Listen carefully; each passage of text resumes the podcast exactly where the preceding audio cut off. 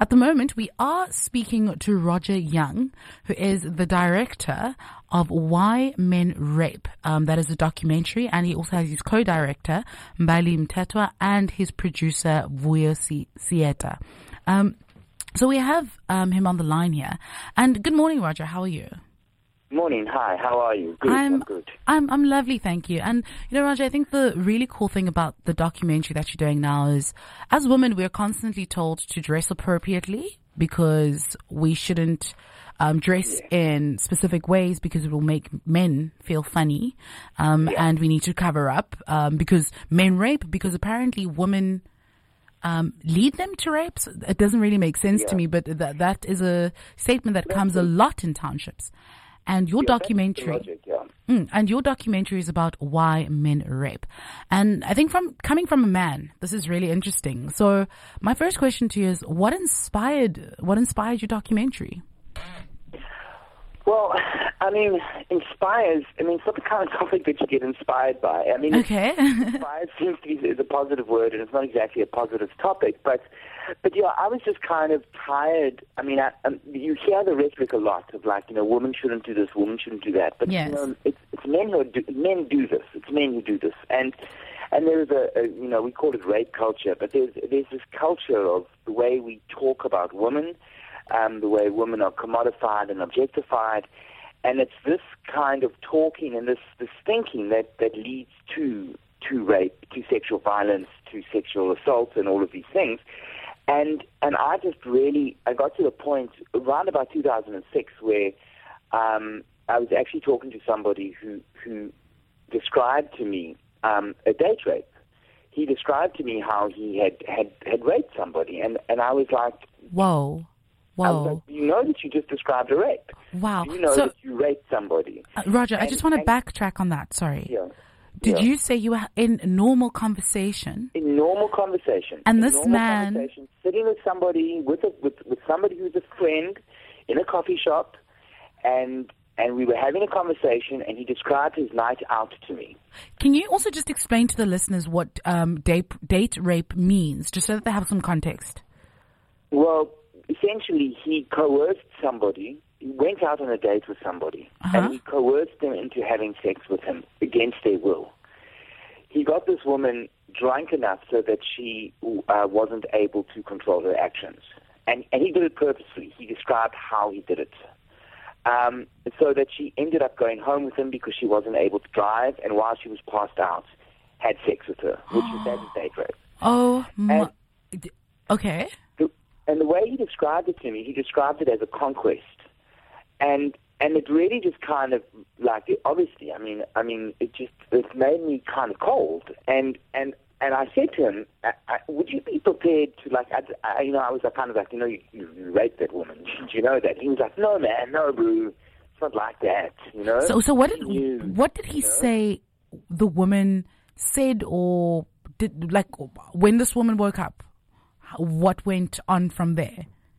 Oh, you know, he was he he he couched it in the language of the walk of shame. You know, oh, she was so embarrassed, and you know, she did the walk of shame and all that kind of stuff. You know.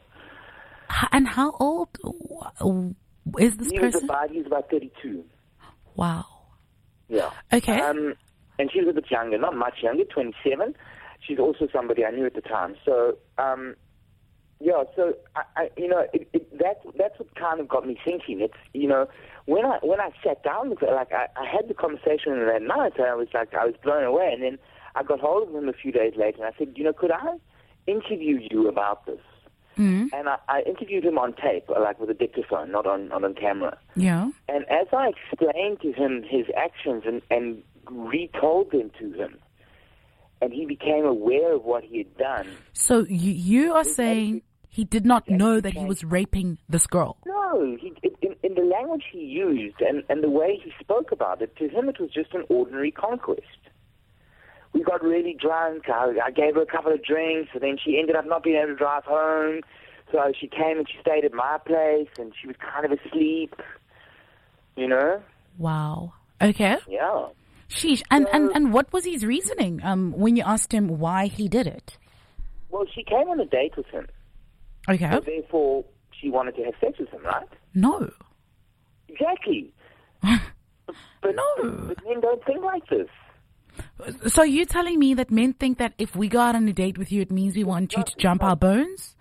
It's, look, I, I don't want to hashtag not all men, but obviously it's not it's not as extreme as that in every situation. But but but that is the kind of thinking that that that that that, that we're dealing with. And and I can't speak to township thinking because I'm white and I'm middle class.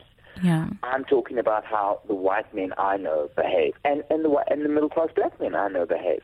Yeah. And, um, you know, it's why Mbali and we are on board and why we plan to do a lot of extensive research. We're following very carefully. Um, uh, Lisa Vetten did a, a, a groundbreaking study uh, about 10 years ago uh, called The Roots of the Rape Crisis. She's at the Center for Violence and Reconciliation, and we're following her study quite closely.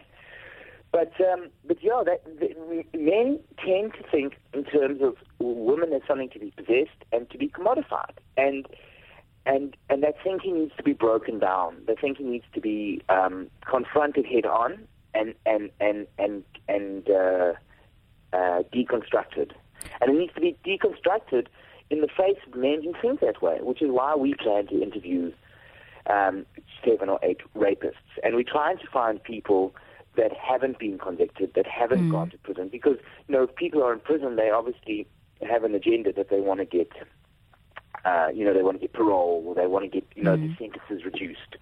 So they're going to tell you a certain story. We're trying to find people that, that don't care. Wow. Um, on the line is Roger Young, and he is talking about his new documentary, Why Men Rape, and really asking questions that need to be asked and trying to figure out what is this this rape culture thing that is going on in South Africa. If you want to chat to him, you can call us on 021 446 56 um, 5671. Um, you're more than welcome to send through your questions as well on at Cape Talk. And maybe if you've been raped or you know a rapist, um, let's talk about this. Roger, I think while we also, while we have you on the line, do you think you have finally found the answer to why men rape? Oh, no. Um, I, no. I wish I did. I mean, look, I think it's got, I think oh, it's, you know, uh, growing, I, I grew up, um, like I say, I grew up middle class, and um, and uh, I I know that growing up, luckily I wasn't a jock or anything like that. I was kind of like the nerd at school, and but I, I rape culture exists from the, the very earliest age. I mean, you the way men are conditioned at school, um, the way we're conditioned, the history we taught, things we taught. It's in subtle uh, cues and clues along the way, you know. Um, uh, I remember at at a very early age learning about the Vikings attacking England and how they raped and pillaged and how uh, you know they were set. Uh, you know that kind of became like a, a powerful image in my head. And the history books, the images of Vikings and, and and the idea of rape and pillage, and it set up this thing in my head at a young age of that must be a good thing to do. Without That shows what power. yeah, it shows power without knowing what rape was. I mean, obviously later on I learned what rape actually is, but it's still set up as, oh, it's a thing of power in my head. Then on the other hand, you know, um, you know, you, you, you, you learn that uh, all the tenets of romantic love and how, how, you know, you must overwhelm a woman with presence and like, you know, like, you know, like uh, medieval love, the knights at the window and then you buy her presents and if she doesn't, if she doesn't, if she's not into you, then you just buy her more presents or you sing her more songs or that kind of stuff, you know. So it's very early on. You you're taught to coerce. Uh, you're taught that coercing women into into liking you is is the way to go. You know, overwhelm them with notes and and uh, shout outs on the radio and all that stuff. You know, but you're basically taught that it's your right. As a man, it's your right. And this is how it's supposed to be. And that's just how it's supposed to be. And when they say no, um, that's not right, and you must, you must combat that. You know. And you know, I must say, um, I was actually in a situation where someone said to me that my expectations are too high and I shouldn't just say no to everyone. I should actually give someone a chance. And I don't have a boyfriend because I am the way that I am. And I'm like, what do you mean? I am the, like, sorry, it's awful. It's awful. Like, because I don't like you, it means that I'm not woman enough. you must just like you must just lie down and you must just say, okay, sure, whatever. Ex- exactly. But I, I think it's ridiculous. it, it's crazy, and that's the world we live in, which is pretty sad. But um, Roger, can you tell us how we can support um, this Why Men Rape documentary? Um, we're crowdfunding at the moment. Um, so we just we just started that process. We need to raise. Um, we we want to. We'd like to try raise the 300 and 350 something thousand that we need to make it. Um, that's a lot of. Uh, doing a lot of interviews, and I mean, filmmaking is expensive. Unfortunately, I wish we could make it cheaper. We've got two. So the the crowdfunding page is um, on Thundafund. So it's thundafund.com slash y underscore men underscore rape Okay, so it's fundafund.com. slash Slash? y y Mm-hmm. underscore Mm-hmm. men underscore rape. Okay, perfect. So there you have it. You can go to fundafund slash y underscore men underscore rape Or underscore. you If could you, just go to Thundafund and, and type in y men rape. I think, it's, I think it's on the main page at the moment, so it's probably just there when it pops up.